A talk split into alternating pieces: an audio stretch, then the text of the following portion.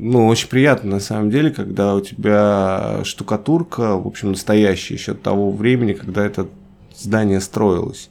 Известковая штукатурка с, на дранке, на деревянном полу, потому что я слышу соседа почему-то или соседку, не знаю, каждый, но только рано утром. После этого я не слышу, как она быстро очень собирается, значит, топает наверное, по квартире, что-то там, какое-то топотание, и после этого тишина.